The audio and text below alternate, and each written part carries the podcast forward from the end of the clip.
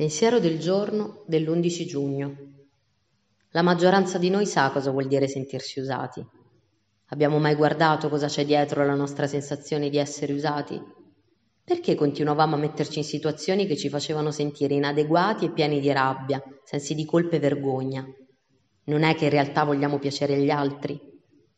Una cosa è che un bambino faccia cose che lo fanno sentire approvato, ma da adulti abbiamo la libertà di scegliere.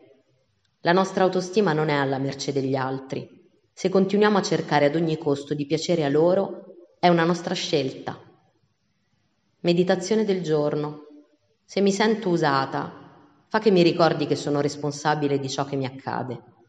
Pensiero del giorno. Nessuno può usarmi se non glielo permetto.